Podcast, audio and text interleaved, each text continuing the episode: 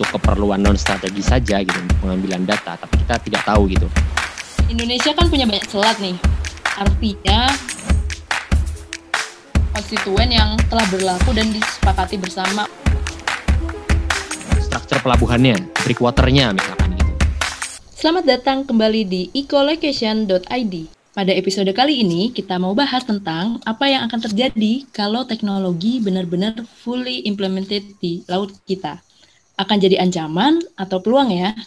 Kita bahas topik ini itu karena ada trigger dari ditemukannya sea glider di perairan Selayar Indonesia oleh seorang nelayan di sana pada tanggal 26 Desember 2020. Awalnya beliau mengira benda tersebut itu adalah rudal karena memang bentuknya seperti rudal dan alatnya itu bisa bergerak. Ada lampu yang berkedip juga di beberapa sisinya dan ada dua kamera yang terpasang di bagian ekor dan tengah badan sea glider itu sendiri. Oke.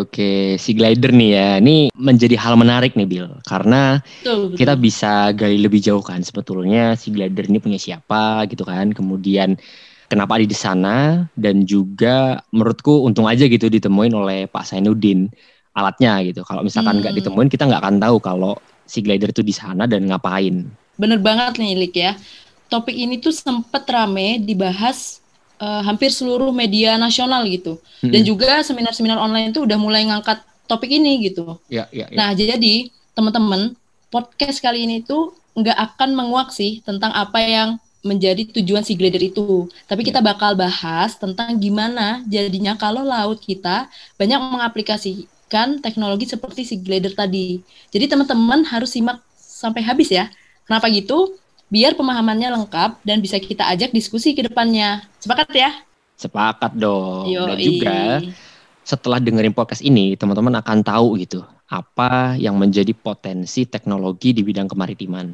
Itu apa aja, kemudian juga ada nggak sih kemungkinan ancaman ataupun kerugian di sana. Dan juga teman-teman pasti punya insight tersendiri gitu untuk bisa menyikapi perkembangan teknologi yang sekarang berkembang seperti apa. Jadi selamat mendengarkan buat teman-teman.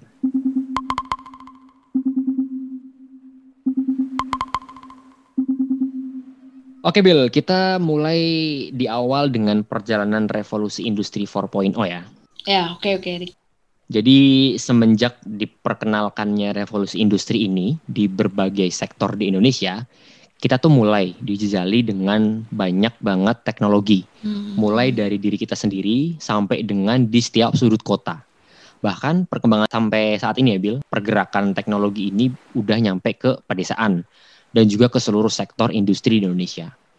Nah, revolusi industri keempat ini itu berkembang pesat karena setiap orang itu merasakan benefitnya Bill. Mulai dari meningkatnya produktivitas, ya kan? Yeah. Kemudian efektivitas, bahkan bisa sampai mengurangi resiko. Iya nih Lik, setuju banget aku. Soal produktivitas, efektivitas gitu ya, jadi meningkat buat aktivitas kita sehari-hari. Yeah. Nah, hal itu tuh ya udah aku rasain banget itu dari adanya smart home.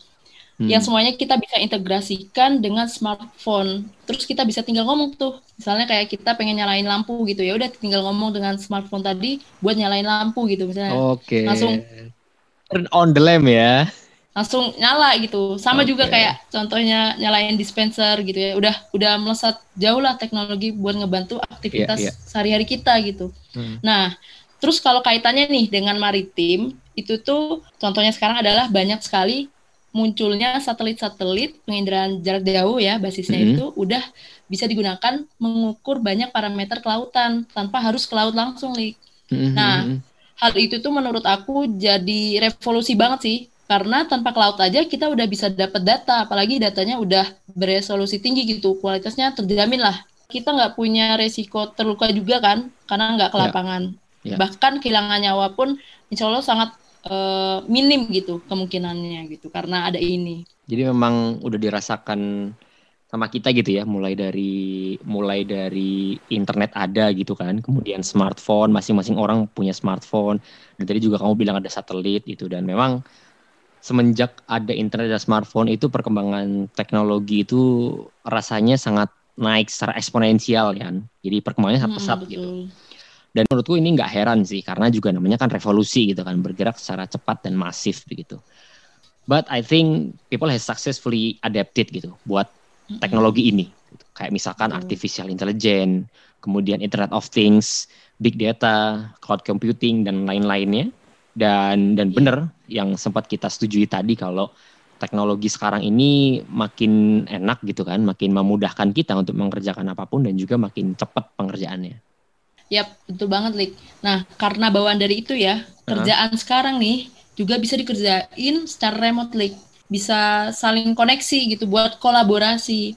Contohnya nih kayak nggak jauh-jauh dari aktivitas kita sekarang nih, Lik. Kita lagi record podcast gitu ya, kita nggak perlu ketemu. Bahkan kita ini udah beda kota kan, jauh gitu. Nah, dari ngerjain ideation sampai produksi gitu, semuanya dilakukan di tempatnya masing-masing kayak gitu. Bener. Dan sekarang tren work from home juga kan sedang naik ya. Di samping tahun 2020 itu wabah COVID gitu kan, tapi juga ada dampak lain bahwa tren work from home dan juga working collaboration tapi di apa namanya di jarak yang beda pun itu makin populer. Yes. Betul. Dan ini Bill, kalau tadi kamu sempat mention tentang satelit gitu kan, itu kan erat kaitannya sama pemetaan. Aku ada cerita nih Bill tentang pemetaan. Jadi pemetaan itu sebetulnya kan ada beberapa teknologi ataupun metode yang dipakai di sana gitu kan. Salah satunya adalah drone.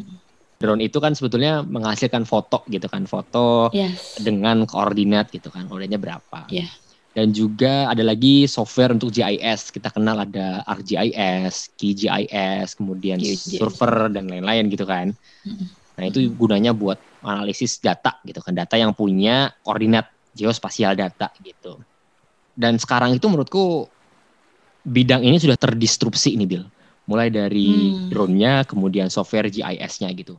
Jadi sekarang tuh drone itu nggak cuma drone yang bisa capture gambar doang gitu dari atas gitu. Gambar doang. Dan juga software GIS ini nggak cuma software yang bisa analisis data, tapi sekarang bisa lebih dari itu dan juga pokoknya inline sama collaborative working dan juga work from home. Udah melesat jauh ya perkembangannya. Benar. Nah jadi ceritanya tuh gini Bill, drone ini ya sekarang... Sekarang wahananya masih sama gitu. Drone kan basically dia wahana yang terbang gitu kan, dikendalikan oleh remote oleh kita. Remote. Nah, tapi sensornya yang tadinya kamera itu sekarang ada teknologi namanya LiDAR. Oke. LiDAR ini akronim dari Light Detection and Ranging. Jadi prinsipnya itu kayak sonar, Bill. Kalau sonar itu kan sound ya, suara ya. Yeah, sound suara, and ranging gitu kan. Tapi kalau ini adalah pakai cahaya. Dan kalau drone itu kan hasilnya adalah foto. Ukuran terkecilnya pixel kan? Pixel, betul. Nah, jadi bentuknya adalah raster. Gitu kan? Sehingga kalau mau melakukan kalkulasi dengan software GIS perlu di processing dulu kan? Processing dulu, iya. Vektor dan lain sebagainya gitu. Nah, tapi LiDAR itu lebih dari itu, Bill. LiDAR itu bisa ukur luas, volume gitu kan? Kemudian ketebalan sampai dengan kerapatan. Pokoknya 3 dimensi secara langsung gitu. Itu karena si LiDAR ini hasilnya itu bukan lagi picture, tapi point cloud. Jadi tiap benda itu terdiri dari titik-titik yang punya koordinat. Mulai dari longitude, latitude, dan juga ketinggiannya. Ketinggian. Gitu, jadi misalkan kita mau scan pohon misalkan gitu ya. Kita bisa tahu gitu, pohon itu tingginya berapa dengan cara menghitung point cloud paling bawah sampai dengan ke atas. Kemudian kita bisa tahu ketebalan pohon itu berapa. Kemudian kita bisa tahu kerapatannya berapa. Dan juga kita bisa tahu pohon itu berada di koordinat mana, gitu kan? Punya tinggi berapa? Iya. Itu LiDAR sudah sampai sana gitu, melebihi drone. Wow, lengkap banget ya, udah jadi satu itu ya. Benar. Dan memang sekarang sih belum populer ya, karena memang harganya juga lebih mahal dibandingkan drone. Tapi I think ke depan pasti ini akan sering digunakan begitu, karena banyak banget. Jadi prospek banget tuh nanti. Iya, betul banget. Dan juga buat software GIS nih Bill ya. Kalau yang kita lakukan bersama selama kuliah itu kan software-nya harus diinstal dulu kan ke desktop gitu. Kita harus menggunakannya dengan cara diinstal. Tapi sekarang itu company yang bergerak di geospasial itu sudah bergeser arahnya nggak lagi ke desktop app, tapi ke web app, ke web gitu browser. Jadi bisa diakses secara langsung dari browser. Ya. Dan itu model bisnis yang dipakai oleh mereka adalah modelnya software as services. Jadi mereka nge-create gitu kan, memproduksi suatu produk yang bisa memberikan services ke usernya. Jadi geospasial yang tadinya harus diinstal ke desktop itu tinggal akses aja dari internet gitu kan, itu produknya mereka. Dan di situ karena internet gitu kan, makanya kerjaan di sana bisa di sharing ke coworkernya, ya kan. Jadi oh, itu bisa lebih mudah banget tuh ya, kolaboratif. Bener-bener aku udah kepikiran tuh. Ya, jadi nggak ada lagi tuh kayak misalkan ngerjain digitasi gitu kan, terus aku mau ke tempatmu dulu untuk copy datanya gitu, flash disk nyolokin dulu gitu, ya kan. Sekarang tinggal ya udah. Masuk ke project itu akunnya ada 1, 2, 3, 4, ya udah ngerjain bareng di situ kan, itu lebih mudah. Iya makanya itu lebih mudah, betul. Dan penggunaannya udah luas banget gitu kalau proyek nyata ya. Proyeknya ya. Software GIS dan LiDAR ini juga banyak di pelabuhan-pelabuhan di Indonesia, Bill. Jadi untuk melihat structure di pelabuhan itu seperti apa, terutama untuk aset-aset yang penting ya, kayak misalkan pelabuhan itu punya bongkar muat untuk migas ataupun tambang gitu, ya kan? Pasti ada saluran distribusi di sana, ada pipa-pipa yang dipasang di sana. Nah, si LiDAR ini bisa mendeteksi di sana, apakah ada anomali di sana, ataukah ada keretakan di sana, gitu kan? Ataupun juga misalkan struktur pelabuhannya, breakwaternya misalkan gitu, itu bisa ketahuan gitu, breakwaternya masih solid nggak nih gitu, apakah udah mulai kerusakan atau belum. Dan I think kalau misalkan ini bisa diimplement ke banyak pelabuhan, itu bisa untuk maintenance dan juga mengurangi risiko. Ya kan? Jadi bisa ketahuan dulu gitu. Kemudian bisa diatasi di awal ya, Lik ya. Betul. Nanti yang ini ya. Betul, karena ketahuan duluan kan kecilnya kayak gimana sih menjadi gede. Nah, betul. Masalahnya jadi, itu. Jadi ya. Sekarang udah sampai sana lah perkembangannya gitu. Jauh banget tuh, melesat banget tuh. Nah, aku jadi paham tuh ya, walau sekarang tuh jarang terdengar, pasti suatu saat itu akan jadi teknologi populer ya, Rik ya, yang udah kamu mention di awal gitu.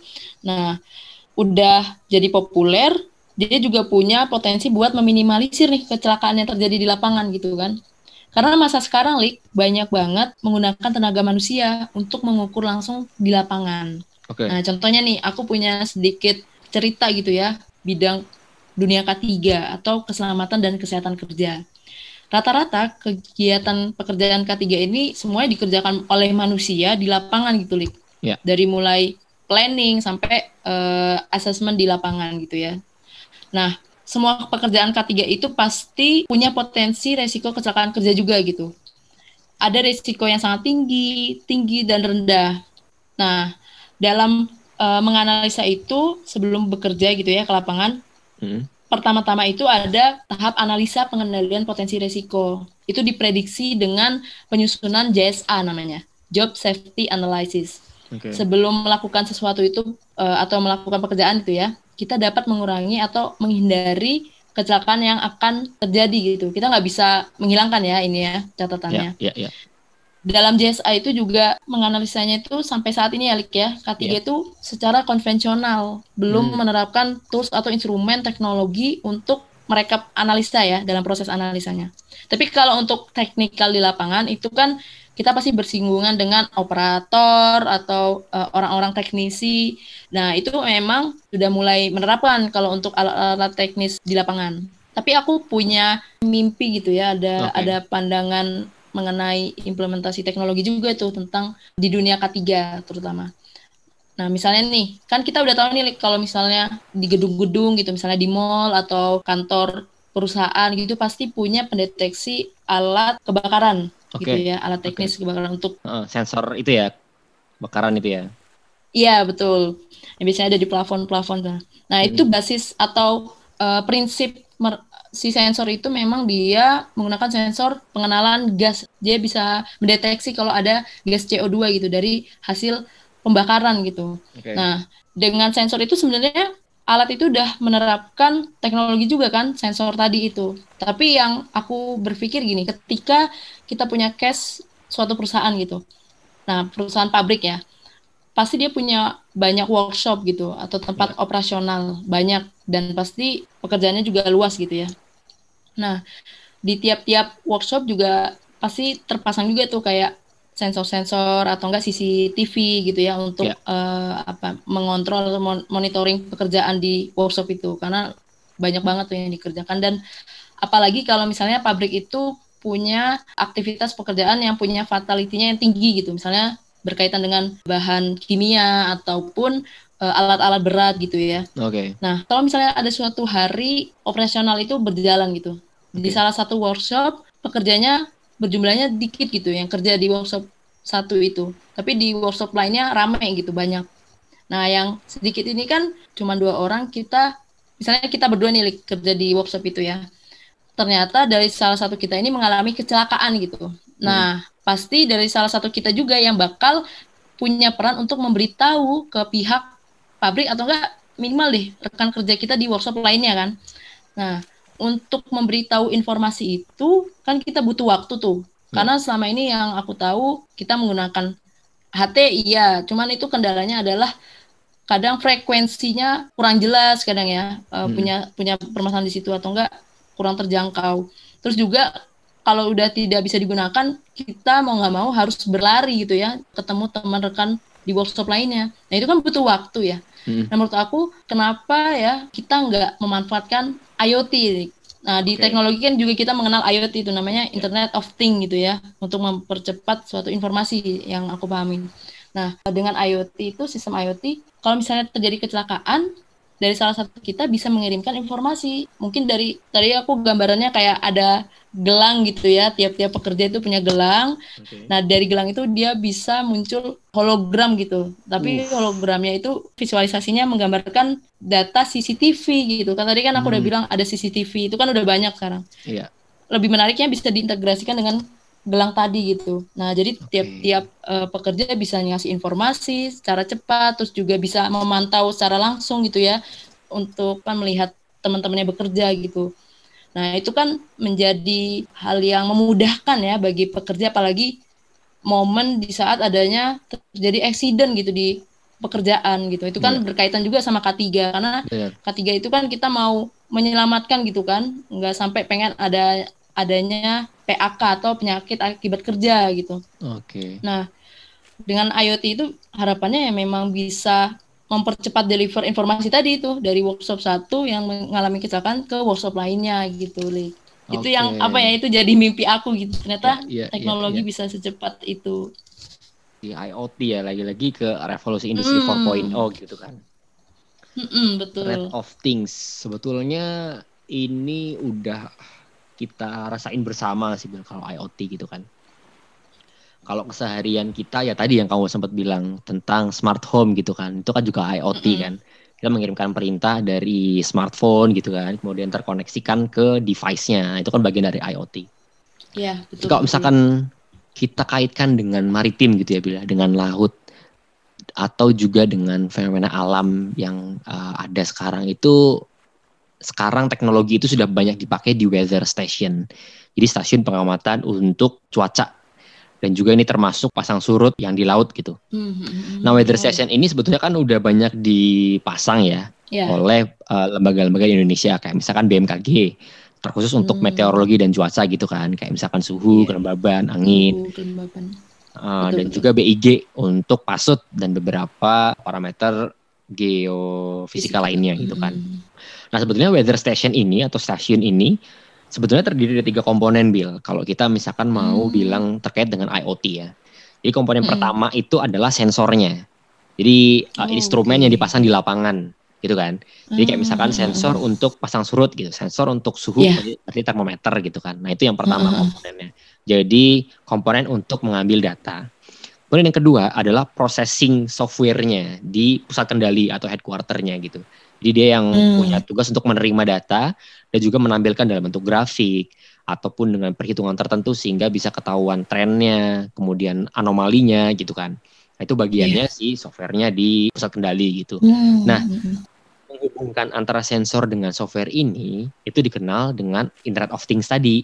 Jadi mengirimkan data dengan internet, menghubungkan antara sensor dengan software dengan internet, sehingga data-data yang dari sensor bisa langsung dikirimkan ke softwarenya gitu.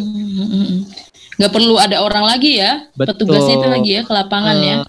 Nggak perlu petugas ke lapangan, nggak perlu catat datanya, tinggal ya udah secara otomatis kita bisa atur tuh, misalkan kirim data per menit misalkan, atau kirim data per 15 menit, kita bisa atur alatnya. Dan itu akan kirim secara otomatis dengan sistem API di sana gitu. API ya, gitu. Tadi ya.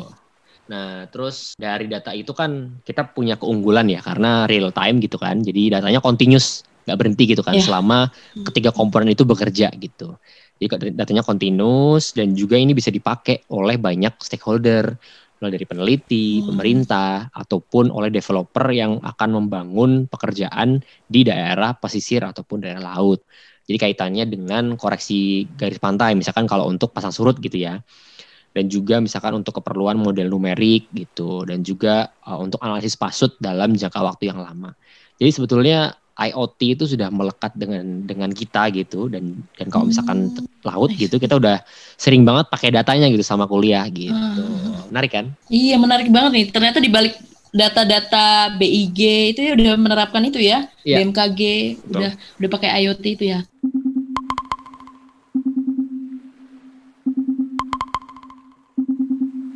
Nah, tapi nih Lek ya, setiap ada peristiwa nih, apalagi revolusi yang kita bicarakan tadi kan pasti ada dampak negatifnya nih Lek. Antisesis dari suatu kejadian. Nah, dari teknologi ini aku berkaca tentang fenomena yang terakhir kemarin nih. Sempat terjadi kejadian adanya data bocor dari salah satu platform di internet yang menyimpan data kita. Nah, ini kan menurut aku jadi salah satu sektor yang perlu diperhatikan juga kan ya. Apalagi kalau data yang disimpan itu menyangkut hajat hidup orang banyak, apalagi data-data pribadi ya kan. Yang namanya data bocor juga atau hacker yang nyuri informasi itu kan kita sebagai orang awam nggak tahu tuh data itu bakal digunain buat apa gitu kan. Concern aku terkait hal ini, gimana pemerintah itu dan stakeholder lain menyikapi hal tersebut. Akan sangat merugikan dong kalau pengumpul data ini nggak punya batasan untuk itu. Terus kalau aku kaitin dengan kemaritiman, itu gimana ya jadinya ya? Data-data yang ada di Laut Indonesia bisa diketahui oleh banyak orang gitu, apalagi orang asing gitu kan. Sejauh ini aku sepakat ya Bil, terkait dengan setiap perkembangan teknologi itu kan ada risk-nya gitu. Jadi makanya setiap produk yang di-launch ke masyarakat umum gitu, itu perlu yang namanya security. Jadi security dari teknologinya juga security data yang disimpan di sana. Dan juga harus ada transparansi data gitu kan, yang di-store, yang di-input di platform itu untuk apa penggunaannya. Misalkan kita input nama kita, itu untuk apa kegunaannya. Kita input email, itu untuk apa.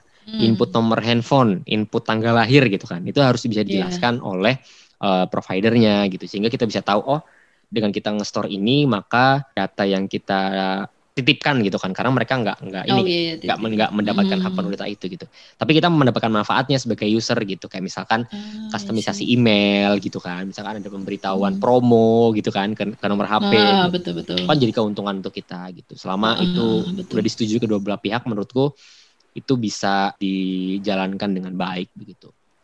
Tapi memang nggak semua company nih Bil, nggak semua perusahaan yang bisa memprovide security kayak gini begitu, karena memang cost untuk sana sangat gede begitu. Karena ini bagian dari pekerjaan security arsitek gitu kan, sama dengan arsitek lainnya untuk membangun bangunan kayak gimana, dan ini juga sama untuk membangun sistem security itu kayak gimana desainnya, strukturnya kayak gimana gitu. Kalau misalkan kita bandingin sekarang ya, bagi orang awam gitu, antara smartphone Android dengan iPhone, ketika ditanya lebih secure mana, pasti mayoritas akan jawab lebih secure iPhone kan? Iya. Nah, bener.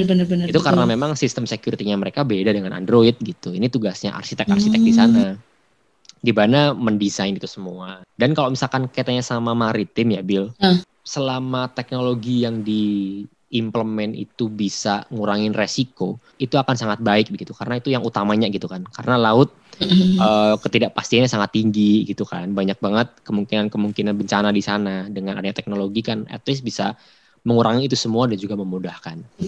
Tapi ini itu harus ada sistem bahwasannya teknologi ini juga harus melibatkan banyak stakeholder. Jadi biar apa gitu, biar data-data yang didapetin itu juga bisa diperuntukkan kegunaannya itu untuk apa gitu. Kalau misalkan cuma satu pihak doang, maka akan terjadi monopoli kan, monopoli data gitu kan. Sedangkan kalau dengan stakeholder, maka masing-masing stakeholder akan saling mengawasi gitu, akan saling memantau penggunaan datanya untuk apa begitu. Aku rasa kalau maritim seperti itu. Dan juga kalau balik ke trigger tadi ya, ditemukannya si glider gitu kan. Ini menurutku merupakan satu ancaman gitu. Karena kita nggak tahu si glider ini untuk apa dia dioperasikan di daerah itu. Dan juga ditemukan di daerah itu tujuannya untuk apa gitu. Namun kalau kita menarik si glider ini seperti apa gitu ya, pemiliknya begitu, kita bisa tarik dua macam deal. Ya. Yang pertama itu ini bisa jadi punya pihak yang memang sudah berizin gitu kan untuk ngambil data di daerah tersebut. Atau bisa juga punya pihak yang memang tidak punya izin untuk ambil data. Sehingga pakai IUV yang konon katanya nggak bisa dideteksi oleh radarnya kapal gitu. Jadi instrumen ini nggak bisa dideteksi, Bill. Wow, oh, padahal pakai radar kapal itu ya padahal ya? Iya, iya. Karena ukurannya kecil ya. Ukurannya kecil iya, gitu. Sedangkan kalau radar kapal kayaknya mungkin didesain untuk sesama kapal begitu. Oke. Nah, menurutku ini sangat menarik karena kita sampai saat ini belum tahu gitu alasan peluncuran si glider di wilayah tersebut itu untuk apa? Apakah untuk hanya riset gitu atau untuk keperluan yang lainnya? Atau bisa jadi si glider ini nyasar gitu? Atau memang sudah diprogram ke daerah itu gitu? Kita nggak tahu gitu, ya kan? Betul. Dan menurutku kalau memang ternyata memang sudah didesain seperti itu dan juga memang disengaja gitu untuk mengambil data-data desainnya, menurutku ini adalah satu hal yang bahaya gitu. Karena kita tidak tahu data yang sudah didapatkan itu untuk apa nanti ke depannya. Bener banget. Jadi kan berbahaya karena memang bahkan pemerintah nggak tahu ini punya siapa gitu kan. Yeah, ini kayak memberi sinyal bahwa yang pemilik ini nggak izin gitu masuk ke Indonesia gitu, yang aku simpulin gitu ya. Nah, dari kejadian itu ya aku tuh jadi inget nih Lik, tentang UNCLOS yang mengatur tentang wilayah perairan suatu negara. Nah, di mana di wilayah laut teritorial ini pihak asing itu nggak boleh masuk Lik, kecuali dengan izin. Sedangkan di ZEE itu boleh digunakan untuk transportasi tapi tidak diperkenankan untuk eksploitasi. Jadi hanya lewat gitu ya. Sedangkan pertanyaannya nih ya, laut segede Indonesia ini gimana mastiinnya gitu? Kan sulit banget ya. Balik lagi tuh kayak butuh banget stakeholder yang buat mengawasi gitu kan. Ya, banyak resources juga yang harus di-deploy di sana kan. Nah, itu dia Lik. Aku tuh jadi kepikiran sih, kapal-kapal yang gede-gede gitu ya, itu dia lewat kayaknya apa bisa sambil eksploitasi gitu ya. Nah, apalagi ya soal IUV yang tadi nih, udah ukurannya kecil gitu ya, susah banget dideteksi gitu kan. Kalau kita reflek ke kejadian si glider itu, beberapa media dan pakar bilang gini nih, berdasarkan berita di CNN misalnya, CNN Indonesia menyebutkan pernyataan dari analis keamanan Indonesia, Pak Muhammad Fauzan, mengatakan kalau si drone laut itu sangat mirip dengan IUV jenis Sea Wing punyanya Cina. Nah, itu dugaan ya, karena memang mirip banget bentuknya. Beliau juga mengatakan, pasti ini dengan adanya fenomena ini bakal muncul banyak pertanyaan apabila benar punya Cina. Karena akhir-akhir ini Indonesia dan Cina itu punya ketegangan. Karena mengingat setahun terakhir ini ya, Cina itu telah melakukan banyak kejahatan atau aktivitas subversif di wilayah, khususnya di daerah timur Indonesia, Lik. Nah, tapi statement ini agak sedikit berbeda dengan salah satu peneliti atau akademisi dari Departemen Kelautan Fakultas Perikanan dan Ilmu Kelautan Unpad. Beliau itu menyebutkan kalau si glider yang ditemukan itu enggak punya potensi atau enggak mengandung unsur mata-mata. Nah, hal ini karena memang kelengkapan sensor yang ditemukan di si glider itu hanya meliputi sensor-sensor untuk mengukur data riset oceanografi kayak data suhu, salinitas, oksigen, dan juga cuma ada kamera yang diprediksi hanya untuk mendapatkan data topografi perairan laut itu sendiri. Nah, hingga kita ngerekord ini ya, Lik ya, kita tuh sebenarnya nggak tahu sih sebenarnya kabarnya gimana hasil investigasinya. Masih banyak asumsi-asumsi yang berbeda nih. Nah, tapi memang alangkah baiknya ya, kita itu tetap mengikuti dan mengawal informasi yang akan disampaikan hasil dari investigasi Pushidrosal dan BPPT dalam sebulan ini. Karena memang Pushidrosal dan BPPT ini ditunjuk pemerintah Indonesia untuk menginvestigasi selama 1 bulan setelah ditemukannya si glider itu.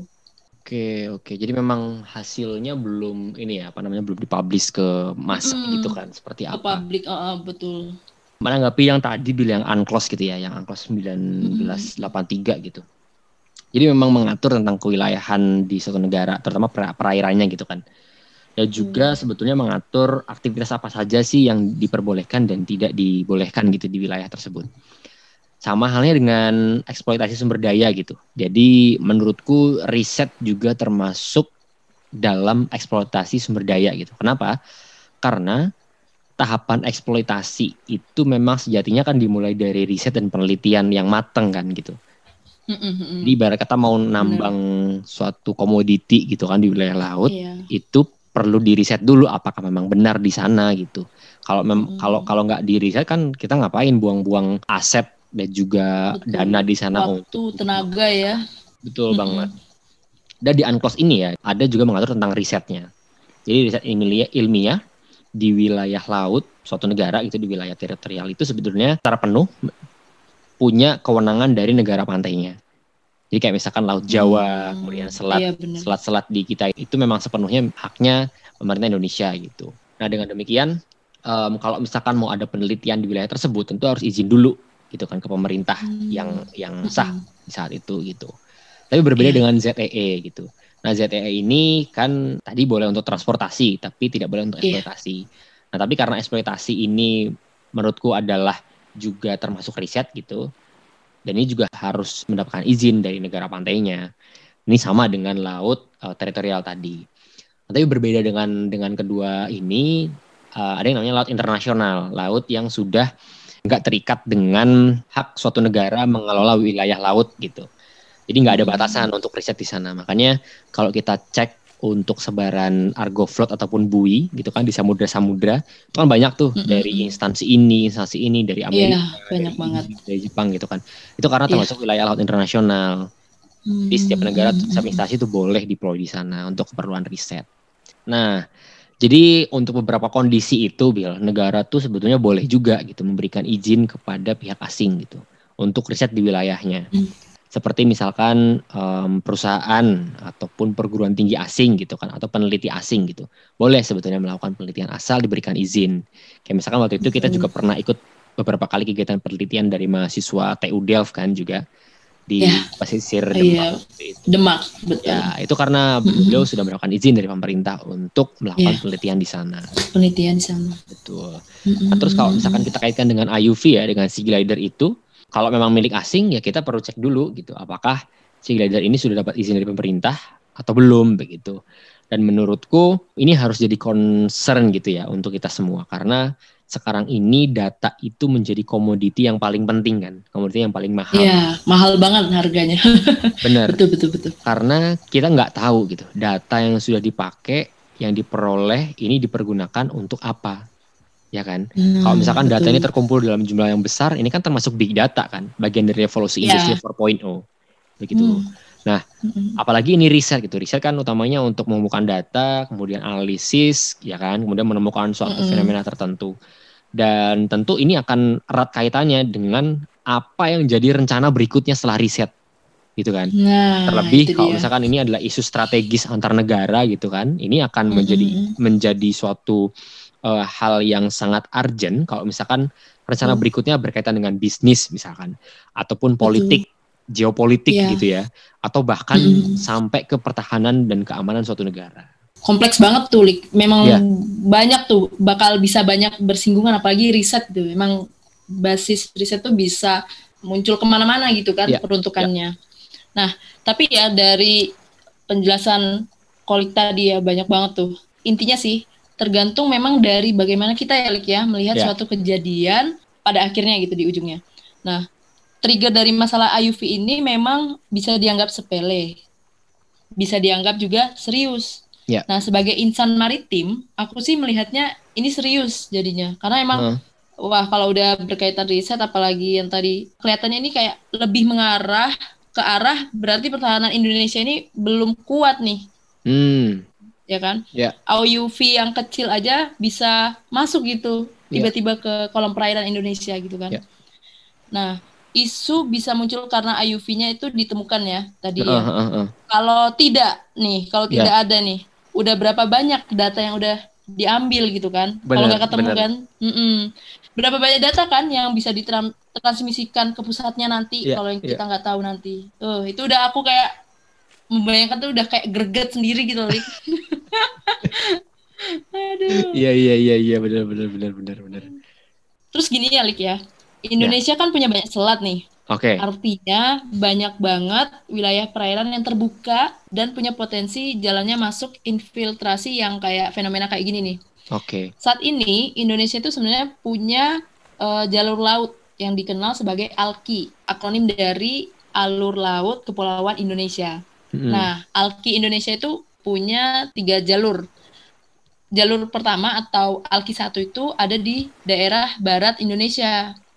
Nah, alurnya itu dari perairan Laut Cina Selatan, Selat Karimata, Laut Jawa, hingga Selat Sunda menuju ke Samudra Hindia. Okay.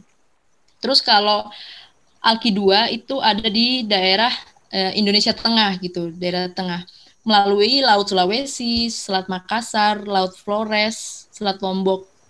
Kalau ALKI ketiga, itu tuh di daerah lebih ke baratnya Indonesia. Melintas dari Samudra Pasifik tadi, masuk tuh ya ke Laut Maluku, Laut Seram, Laut Banda, Selat Ombai, Laut Sau, dan bermuara lagi ke Samudra Hindia kayak di ALKI 1 tadi.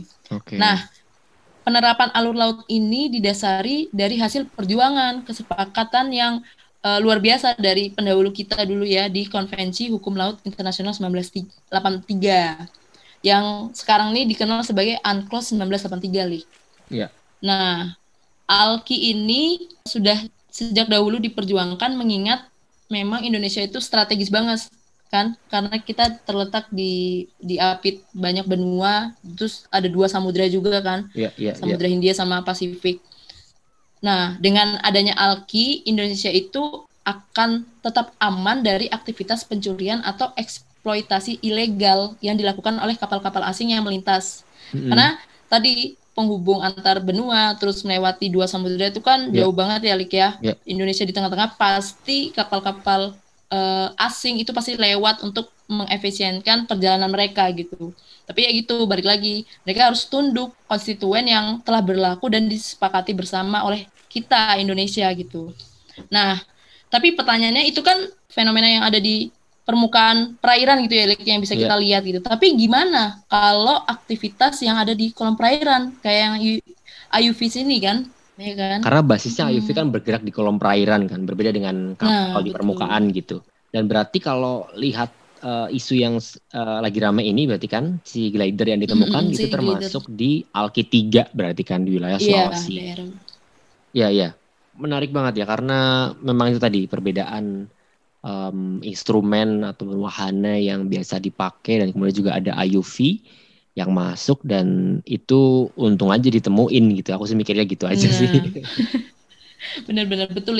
Kejadian apapun itu ya hasil investigasinya menjadi bahan perhatian bersama kan pastinya ya. Ya, ada referensi gitu ya mengatur tentang perizinan melakukan kegiatan, terutama untuk penelitian dan pengembangan gitu ya. Karena tadi aku kan sempat bahas sedikit gitu tentang hubungannya sea glider dan kemudian juga teknologi, kemudian juga UNCLOS gitu kan, dan juga ALKI ini tadi.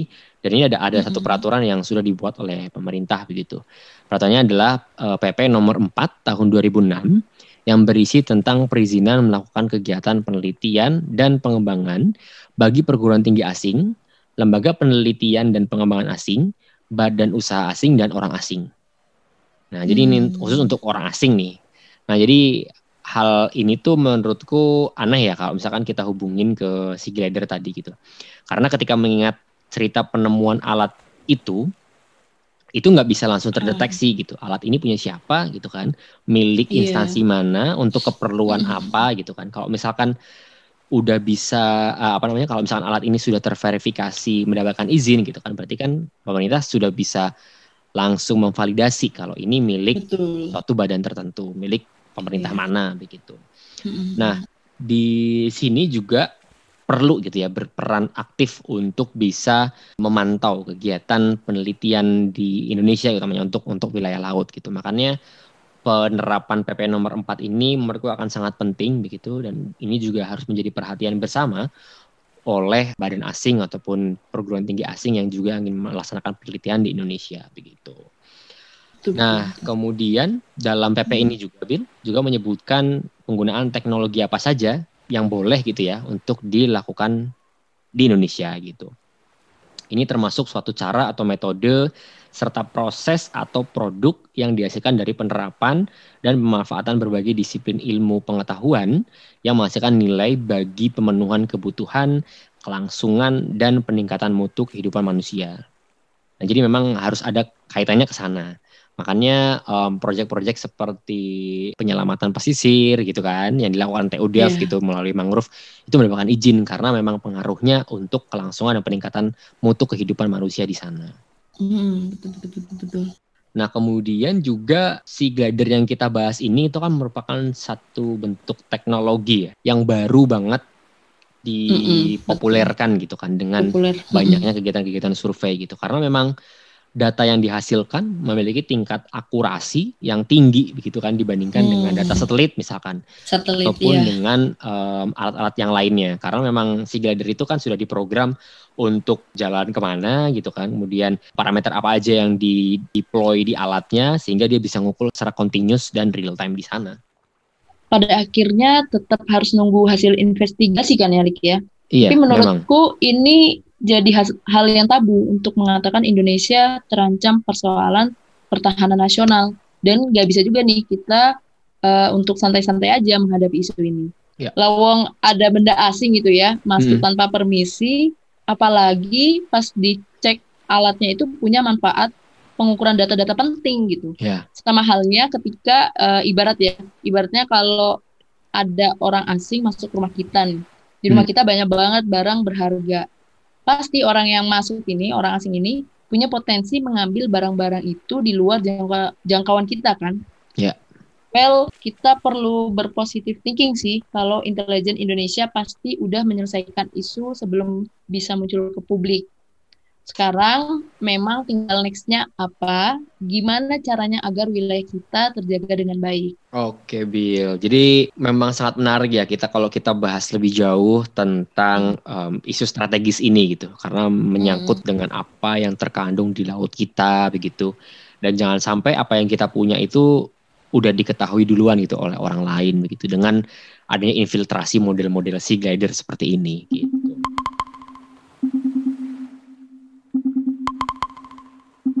Nah teman-teman, jadi diskusi ini kita bisa simpulkan dan kita bisa dapatkan bahwa teknologi ini bisa menjadi peluang dan bisa juga menjadi ancaman bergantung dari siapa yang memanfaatkan teknologi ini dan bagaimana peruntukannya. Jadi kejadian sea glider ini tentu harus menjadi perhatian bersama ya untuk kita bahwa kita harus menyikapi secara serius. Walaupun di awal mungkin terlihat seperti untuk keperluan non-strategi saja gitu untuk pengambilan data, tapi kita tidak tahu gitu data yang sudah diperoleh akan diperuntukkan untuk keperluan apa, seperti yang tadi sudah kita diskusikan bersama. Untuk itu episode kali ini kita sudahi dulu.